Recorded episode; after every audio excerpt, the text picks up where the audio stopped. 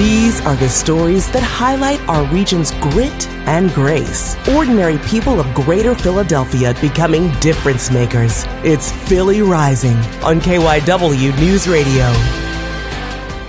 In for Antoinette Lee, I'm Sharaday Howard with this week's Philly Rising Changemaker. Crystal Jackson's the founder of the Perfectly Flawless Foundation, a local nonprofit that clothes people in transition. Jackson began her journey in community service by opening up her own clothing boutique in Germantown. But she says she always knew she wanted to parlay her business into a way to uplift her community. I wanted to create a store. My motto for it is one store, many experiences. And that's because I wanted to always give back to the community. And the best way to do that, she felt, was to stay in her lane, meaning do what she does best fashion and dressing her community. I deal with clothes, right? So I want to be able to help those who are in need of clothes.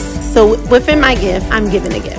And it's a gift that keeps on giving each week. Free Clothes Thursday, where they can come and get clothes without being questioned, without being judged. Because she serves a wide range of people in need, people who are finding themselves starting their lives all over again, looking for a second chance. Women, everyone, kids have fled domestic violence, lost their jobs, men who have come and they're just getting out of prison and they don't have any clothes, people who do have a job and they don't have the money to spend on clothes. So she says her message is simple and direct, and it's about finding the light in the darkness. And that's what she means by perfectly flawless. You are perfect and you are flawless. Let's just focus on that.